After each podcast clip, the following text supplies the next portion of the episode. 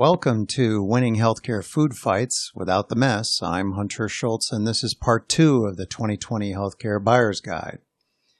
Today I'll explore accessing care and its focal point. You'll find most Americans are on the same page when it comes to quickly accessing care. We can all agree on that particular outcome. Again, it helps to understand the type of care we're talking about. If you get care right, the focus is on primary care. That's related to the focal point of care, which is your primary care physician. So many issues are handled in that space, we can't ignore its importance. We also have ready access to certain types of catastrophic care, too. No one is turned away in an emergency room unless you arrive seeking a systemic issue without acute symptoms. ERs handle trauma, acute pain, and other events requiring immediate care, such as heart attacks, stroke, but not cancer treatments, which are definitely catastrophic, but not acute. They're most likely handled in the specialty space. What remains is paying for the care, and that's certainly a big factor. It's the fear of the unknown when it comes to the upper levels driving frustration and ultimately more people giving up. Let the government handle it. However, that's like threading a needle with a sledgehammer. You don't need that for primary care, period.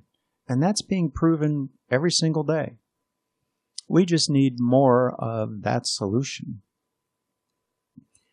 Ideally, we shouldn't think twice about contacting our physician if we don't feel well. I have a friend from Spain who loves his care. If he feels sick and that a visit with the doctor is warranted, he goes. There's no fear of a bill. Their system is designed that way. It's paid for by taxes, so it's not free either. The key attribute here is a lack of fear paying the bill. He's not confronted with how much will this cost. Even a simple doctor visit in the U.S. can be subject to higher than expected charges. Hence, Spain has better health outcomes. They have less specialty and ER use too. They have lower overall healthcare costs. What's Spain doing differently? In 1986, the Ministry of Health decided to focus on primary care and started building primary care clinics around the country.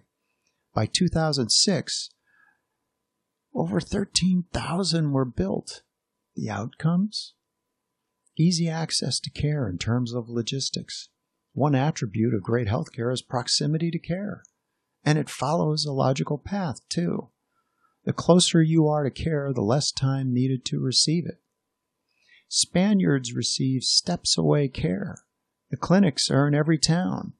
Plus, there's no fear of, do I see a doctor or eat or pay the rent? However, there's been lots of changes since 1986, and we can agree on that too. Technology plays a role in steps-away care, and telemedicine is bridging an important logistics gap. Our newer communication technologies enables physicians to beam in via free or inexpensive video call services. Care is moving into the patient space, much like computers have over the same time frame. Same with many other technologies. In-home diagnostics is an example. A fingertip pulse oximeter to read blood oxygen levels and heart rate, a blood pressure monitor, a digital thermometer, and even an otoscope for ear and nose exams for less than $150. So one can text or phone their doctor with those readouts, plus any other symptoms. And he or she will tell you if you need to go to the office or not. We're in the middle of a coronavirus outbreak. The best way to stop spreading it is reducing public exposure. Research the Spanish flu pandemic of 1918. Lots of hospital workers died because hospitals were a focal point for care. But there was little they could do at that time. A key point here is that the patient went to care. If Spain had to do it all over again, they would most likely do things a bit differently by taking advantage of new technologies. Most healthcare systems are paying attention, but for different reasons now. They know the writing's on the wall. Personalized medicine is here, and governments don't do personalization. I'll have more on that in part 4, so please subscribe to be notified. We need to build that into our thinking when looking at a new system.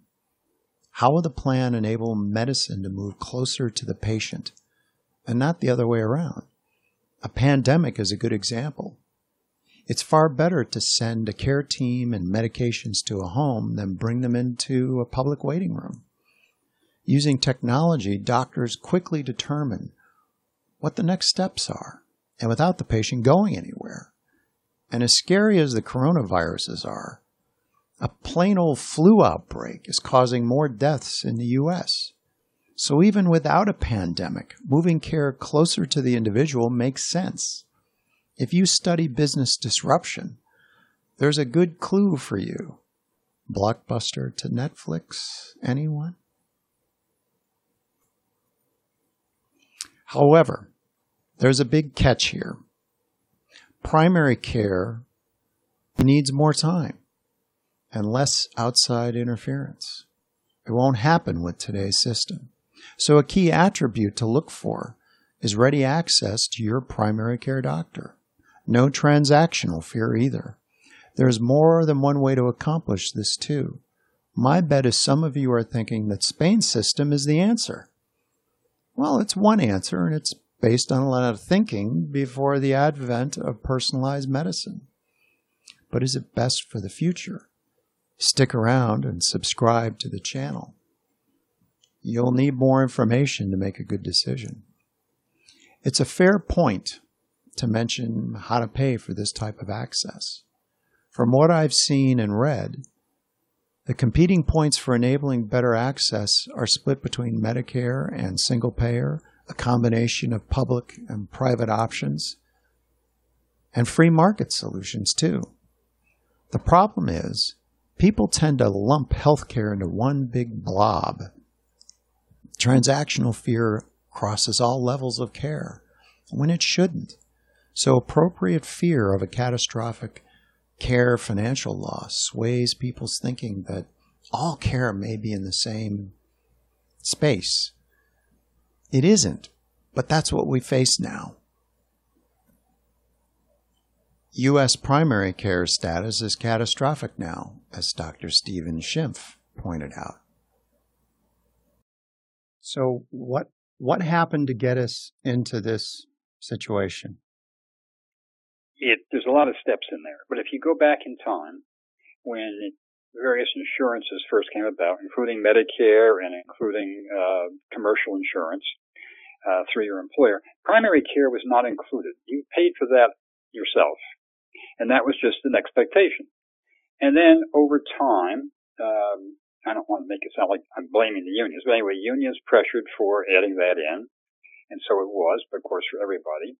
And Medicare was pressured pretty heavily, so they added it in. So then then the insurance is paying for it. But insurers don't want to pay too much. They're in their own problems. They're trying to reduce costs. And so to them, how do you reduce costs? Well, one of the best ways to do it is to just say, I'm going to pay less. And so primary care gets the short end of the stick. The insurance system is weighted toward folks who do a procedure, whether that's surgery or cardiology or gastroenterology or whatever. And it's weighted against the physician who spends a lot of time with the patient developing a very detailed history, understanding nuances and so on. So what's happened then is that the physician has to see more and more patients in order to make things work out. America's 35-65 ratio of primary care physicians to specialists reflects our focus on specialty and catastrophic care, the two highest cost areas. The rest of the developed world, including Spain, is reversed at roughly 70-30, which helps lower their overall healthcare costs. Before Medicare and other government intrusions into care, we used to have a similar ratio. There were other factors too. Third parties intruded into primary care. More rules followed. Something else happened too. The way we trained physicians was altered. We used to have more primary care docs in residency programs. There are a fixed number of residency slots. That was done back in the 1990s. Guess who controls that number? CMS, the good folks who bring you Medicare and Medicaid. Even with our increasing population, the number of slots stayed the same since the 90s. There is more to that story, including how residency slots are funded, which drives more young physicians to specialize. So too their medical school debt. Primary care reimbursement rates have lagged woefully behind specialty care. And no wonder they prefer specialization when they get out of residency. So how will any proposed plan increase the number of primary care doctors? How will slots be addressed? How can we encourage young physicians to move into primary care? Those are all good questions for our representatives and candidates. Another aspect to our primary care is that it's tied to coverage. Insurance copays and deductibles are the drivers for maintaining that dead end. It forces people into one-track thinking. I have to make this apply to my deductible. Yet the odds of ever reaching that deductible in any given year is less than 5%. Why? Well, in developed countries, including the U.S., roughly 80% of our populations use only primary care at any given year, including our entire lifetime. The house ultimately wins, just like Vegas. It's a good business model, don't you think? The U.S. system currently favors the high-cost upper two tiers, so we need to address better access to primary care for all. A one-size-fits-all sledgehammer payment solution doesn't make any sense either. Most Americans can easily handle their primary care with the help of their doctor. There's no need for anyone else in that relationship, if it's direct. However, there's a significant number of people who are not able to handle their care. Some are homeless and have no bank account for even a simple payment. There are others who may be unemployed or underemployed too. They need a helping hand. So there's a need for some sort of public assistance. But that still doesn't mean government need be involved, other than providing a payment mechanism like food stamps.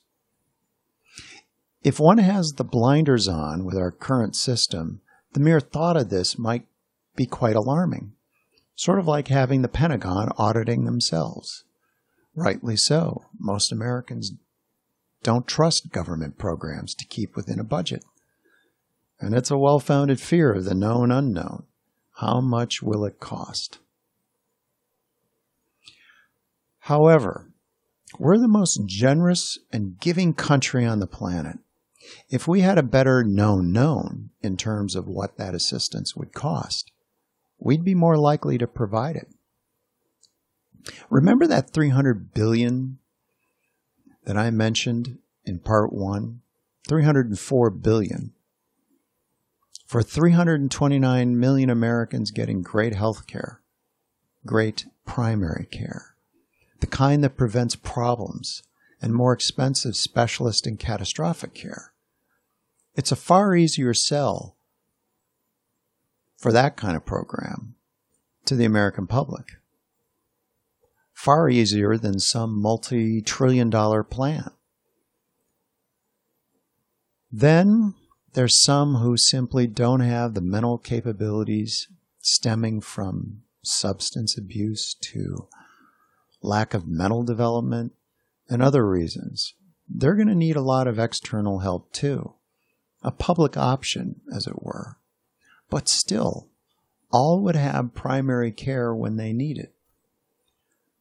Of course, that $304 billion doesn't pay for everything, so people will need a stop-loss mechanism. It wouldn't be the same for everyone either. People's needs are different based on a lot of factors like those living in rural areas. They may need air medical transport help. A friend of mine flies for Air EVAC Life Team. Their yearly membership is $85 for a family and with no further out-of-pocket expense for flights. Those surprise huge flight bills are no longer a worry. The financial risk is capped, becomes a known known. Yes, some will need financial assistance with that, but not everyone. Using HSAs to help facilitate payment with pre-tax dollars or government credits makes it far easier too. Again, instead of using a sledgehammer to fix healthcare, let's consider using a variety of tools. When we need specialty care, HSAs provide an excellent mechanism for many people, but not all. Again, with the help of their primary care physician, they can determine their risk levels based on health history, current tests, things like that. From there, the amount of cash in their HSAs should be adjusted. More specialists are opting out of the current system and providing far better care at a lower cost now. But what about high-end specialty care and catastrophic care? Accessing that shouldn't be complicated. Paying for that care is where you bring in some form of coverage. Now, this is where things start to resonate with everyone. Public and private options make some sense here. Remember, some people have no chance of dealing with even simple healthcare decisions and care. They'll need a lot of assistance. Means-based testing for assistance is done with food, housing, and other things. It can be the same for healthcare services too. Government can provide a role for being the payer of last resort, much like other catastrophic events. No pre-existing condition denials, no pre-authorizations, etc. Politically, that's a much easier selling proposition because most of our care would be focused on primary care, where it should be. Just like the rest of the world. Yes, insurance companies can be required to accept everyone regardless of their status. However, the trade-off for them is they have far less primary care processes to deal with as it's no longer their focus. They can either accept and embrace these changes or get out. A free market means others would step in and step up. If they know there's a government backstop for those huge super users not handled with primary care, they're likely to stick around, just like car and homeowner insurance underwriters.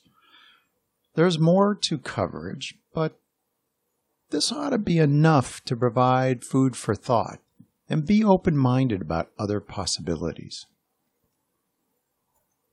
There's one critical element missing in our current system, and maybe the single most important question to ask about any new plan. Who's the focal point for care? We've lost that over the last 50 years or so. Listen to Dr. Stephen Schimpf address that issue. Sometimes you do need to go see the specialist, maybe even more than one specialist. And that care needs to be coordinated. Somebody has to be the quarterback, if you will. And that should be the primary care doc. Today, that's just not the case. But I'll just give you my own example. I get intermittent atrial fibrillation, and my doc has been perfectly capable of taking care of it. But it was coming on a little bit more often, and he said, I'd just like to have you see the cardiologist one time and see what he thinks. So I said, okay, fine. So he said, hang on, I'll call him. So he didn't give me the phone number and say, here, you make your own appointment. because if I had, it would have been 6 weeks off probably. So he called up and he said to his friend, the cardiologist, listen, I got a patient here. His name is Steve Schimpf, and he's got X, Y, Z, and I wonder if you could get him in the next few days. A little bit of a pause, and the answer is, how about Tuesday at 3? You know, it makes a difference because that cardiologist knows that he gets all of his business, pretty much all of it, from primary care docs, including this one. And so if his primary care friend calls up and says, would you get my patient in soon? He'll do it because he wants to keep getting patients in. It's simple. People simply don't know, and it's been a slow decline over many decades. Most people have multiple points of primary care. They go to small clinics. They use ZocDoc. And if they're a woman, they have an OBGYN doing primary care too. According to a study of more than 25,000 specialist visits, over 46% were for routine follow-up and preventative care. These are far better handled by primary care.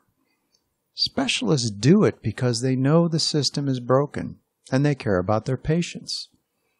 However, because they lack time too, they're not able to see the whole patient and connect all their medical dots, let alone think about them when they're not there.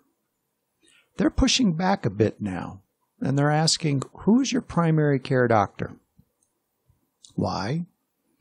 Well, they know that communication is the root of most malpractice claims. They're being put into a precarious situation by patients asking them to handle routine issues. People are seeing multiple caregivers, but no one is truly listening, thinking, and connecting all their medical dots. They're dealing with the medical silo effect. There's a lot of valuable patient information and insights that are sitting in multiple places, but remain disconnected. Patients started noticing the time factor too. No one is listening to me is a common refrain. They know there's a problem. Most people now consult the ever-popular Dr. Google in hopes of figuring out their situation. These are symptoms of America's catastrophic primary care status, worthy of some pointed questions, too. How will your plan enable my doctor to quarterback my care, to connect all my medical dots? And please be specific. That ought to be a good YouTube moment.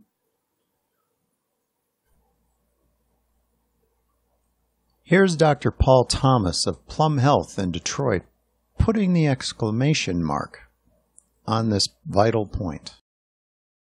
And who's the focal point for care, the continuity of care? And, and so what else are they missing by not having you as their primary care physician? Well, I think it just comes down to a relationship and the continuity of care, like you mentioned, and having a trusted physician in your back pocket. You know, you may need to come in once or twice a year for your annual physical or a cough or cold.